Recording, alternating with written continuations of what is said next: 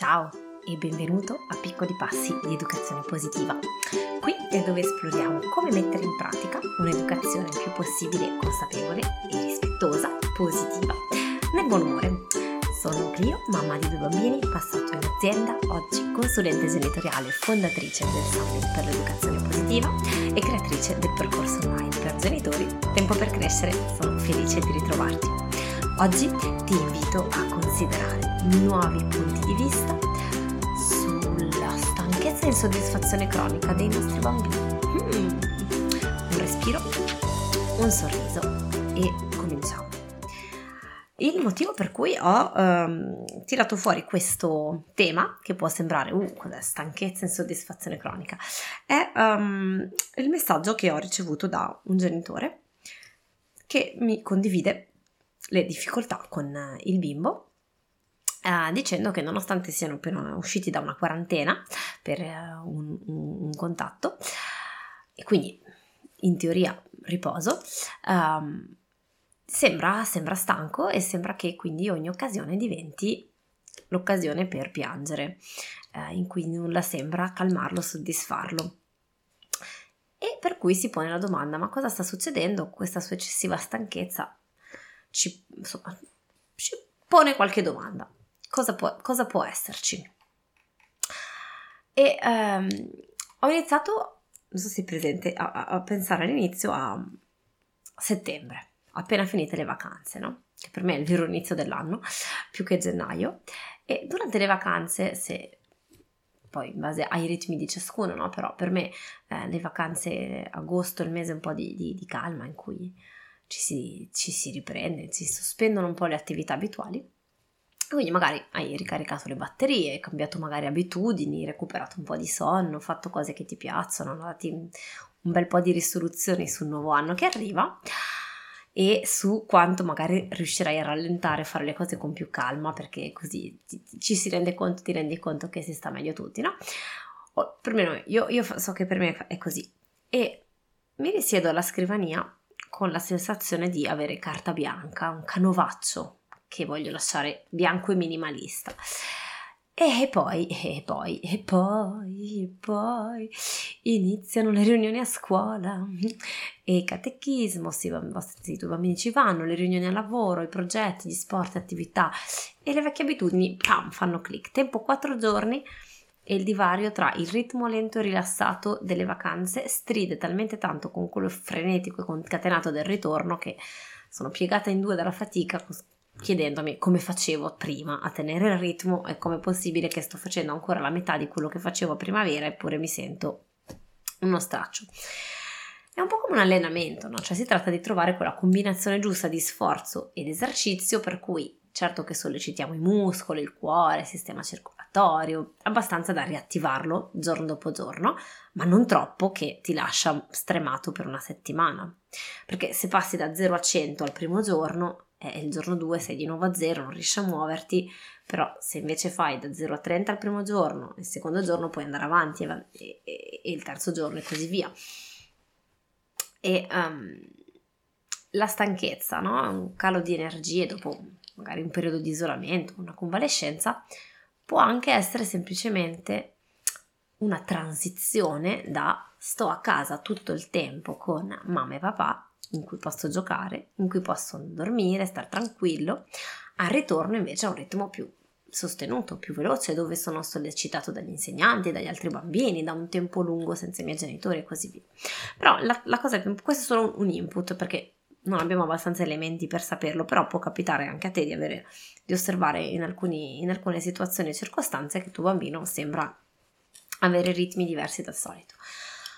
Passiamo poi al lato emotivo, a quel, quel, quel modo no, che abbiamo in queste situazioni di analizzare le cose come ogni occasione, tutti i momenti, eh, nulla sembra funzionare, niente sembra tranquillizzare il bambino, niente sembra soddisfarlo.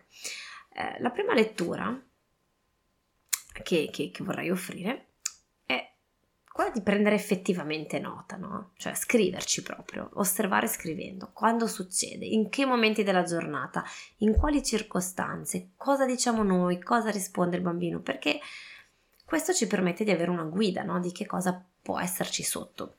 E ci permette di distinguere la nostra percezione, che è per forza influenzata dalle nostre emozioni, dai nostri sentimenti, dalla nostra fatica, distinguere questo dai fatti. Per esempio, quante volte ti è capitato non so, di magari devi comprare la macchina nuova, ti informi a lungo, devi fare una scelta, oppure adesso so che non c'entra niente un esempio con l'altro, ma nel momento in cui dovevate dare il nome a, ai vostri bambini. E quindi magari c'è una fase in cui si esplora, si cerca e poi quando finalmente decidete il nome carino che vi piace oppure il modello della macchina che eh, decidi di comprare, nello stesso momento in cui decidi che quella è la tua scelta, improvvisamente trovi mille conoscenze in, con quel nome intorno a te, figlio della vicina, nipote della portiera, si chiamano tutti così, che prima non conoscevi nessuno con quel nome, adesso improvvisamente c'erano tutti, oppure continui a vedere, cioè di continuo stessa, lo stesso modello di automobile in giro quando prima mm, non lo vedevi mai, ti dicevi che era un modello raro, wow. È un effetto normale del nostro cervello. Il nostro cervello si focalizza su ciò che in quel momento è importante per noi e omette il resto riassumendo, cioè facendo proprio un'immagine molto rapida, no? Il nostro cervello è come un potentissimo computer che analizza dati.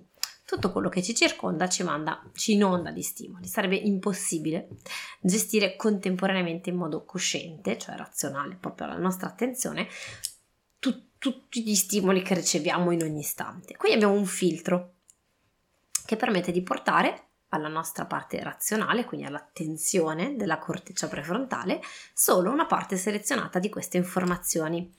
Questo filtro ha delle impostazioni che determinano cosa è importante, cosa è importante considerare ehm, e cosa invece può essere ignorato, potenzialmente meno importante. Queste impostazioni siamo noi a determinarle, no? con le nostre esperienze, con i nostri pensieri. Più concentriamo la nostra attenzione su qualcosa, per esempio una paura, e più il nostro sistema nervoso la considera importante e quindi fa passare qualsiasi altro stimolo che abbia un legame con questa paura e lascia da parte il resto. Quindi se noi vediamo il nostro bambino piangere, ci sembra stanco, insoddisfatto, ci sembra che si comporti in modo diverso dal solito, è altrettanto normale ed è bene che sia così, che noi ci avvertiamo, ci si rizzano le antennine. Facciamo molta più attenzione a tutti quei comportamenti, le frasi, quei fattori che vanno a sostegno di questa paura. In altre parole, vediamo più facilmente delle conferme alle nostre paure, notiamo di più i momenti in cui il bambino piange, stanco, insoddisfatto e facciamo molto meno caso ai momenti in cui invece si comporta normalmente. Per cui rischiamo di avere la percezione che sia sempre stanco e insoddisfatto che nulla lo soddisfi. E attenzione, questo filtro ci salva la vita, è fatto apposta per metterci in allerta di fronte a un pericolo e, e anche nel caso dei nostri figli, no? Cioè noi vogliamo essere attenti, vogliamo osservare e cercare di capire da cosa sono motivati i suoi comportamenti, perché solo questo ci permette di intervenire in modo attento, pronto. Quindi l'idea non è quella di dire ah no, non bisogna fare così, è semplicemente, come primo invito nella risposta di oggi, a allenarci a osservare in modo completo il più possibile per non farci scoraggiare da un comportamento, ma per andare ad affinare lo sguardo, non farci trarre in inganno dalla nostra parzialità naturale umana. Quindi per capire che cosa turba, possa turbare il nostro bambino, abbiamo bisogno di guardare anche all'altra parte della medaglia, di guardare anche a quando e quanto le cose vanno bene, a quando è che sorride, che è calmo e tranquillo. Quindi L'invito è proprio quello di prendere appunti molto brevi eh, delle giornate insieme. Ai bambini, di segnare gli episodi positivi di complicità, quelli in cui i tuoi bambini riescono a mostrare l'apprendimento che hanno fatto, un miglioramento, fiducia, ottimismo, quali circostanze, in quali circostanze avvengono, quali momenti della giornata, quale contesto, cosa diciamo noi, bla bla. E quelli invece in cui ci sono i pianti e i lamenti e qualche giorno di questa osservazione ci aiuterà tantissimo a scavare un po'. E l'osservazione che facciamo quindi passa da ogni occasione diventa buona per, per fare una crisi, per protestare, per piangere, nulla soddisfa, diventa invece quando succede questo, quando succede X, due volte su tre capita che la reazione del bambino sia quella di piangere e in quelle occasioni l'abbra- l'abbraccio o la distrazione non bastano a calmarlo Questo ci permette anche di vedere che cosa abbiamo davvero provato, quale situazione di preciso sembra fungere da fattore scatenante no? per la crisi.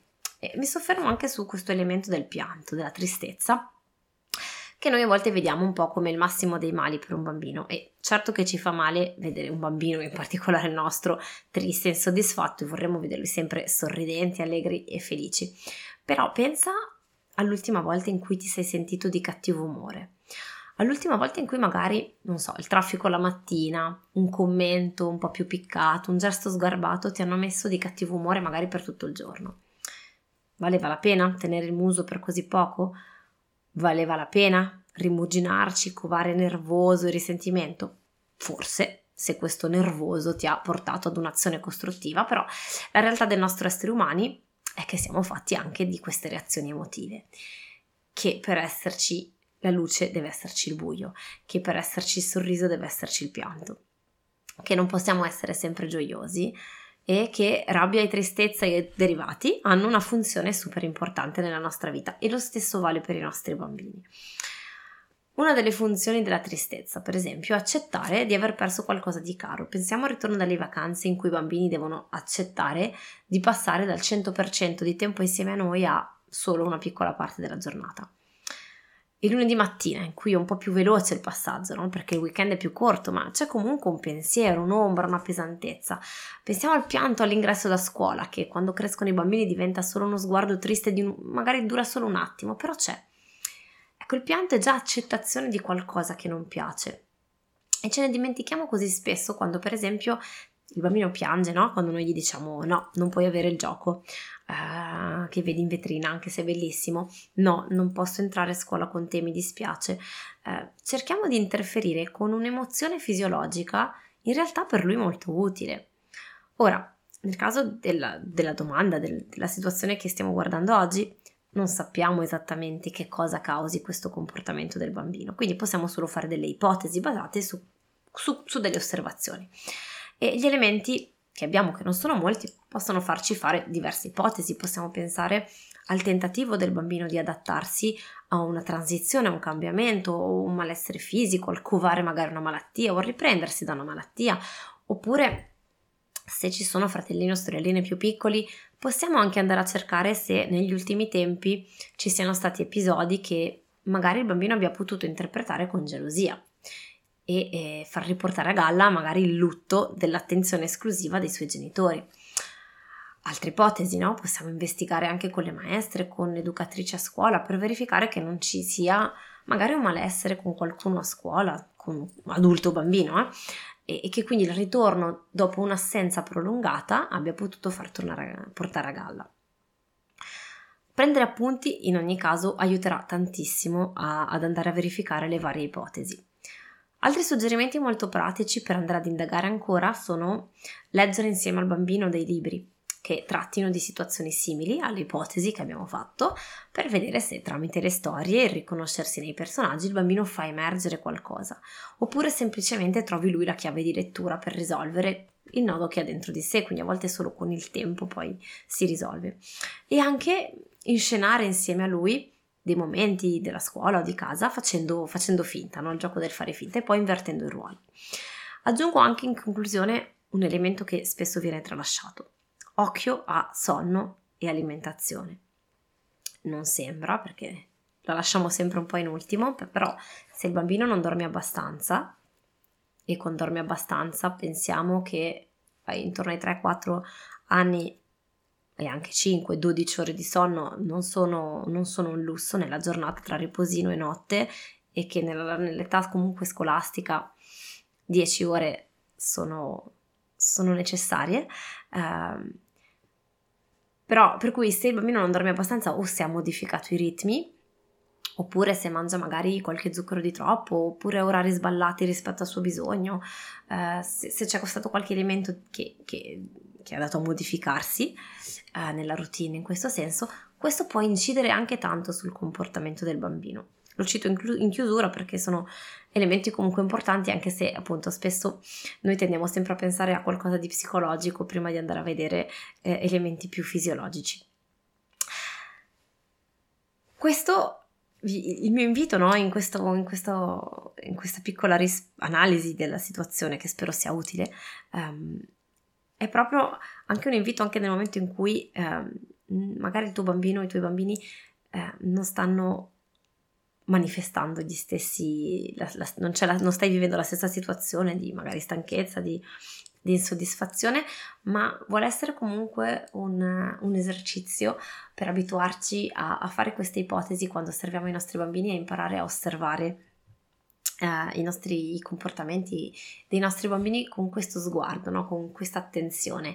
Eh, perché ci aiuta, ci aiuta tantissimo a uscire da, quella, da quello sguardo a volte anche un po' preoccupato e giustamente anche un po' così in allerta e di, per, di fare quel, quel, passo indietro che permette di guardare anche alle zone d'ombra che non avevamo considerato.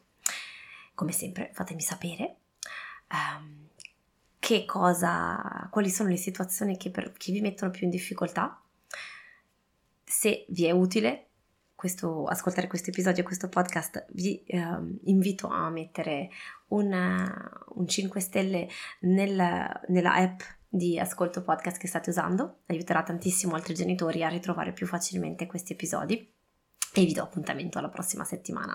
Grazie.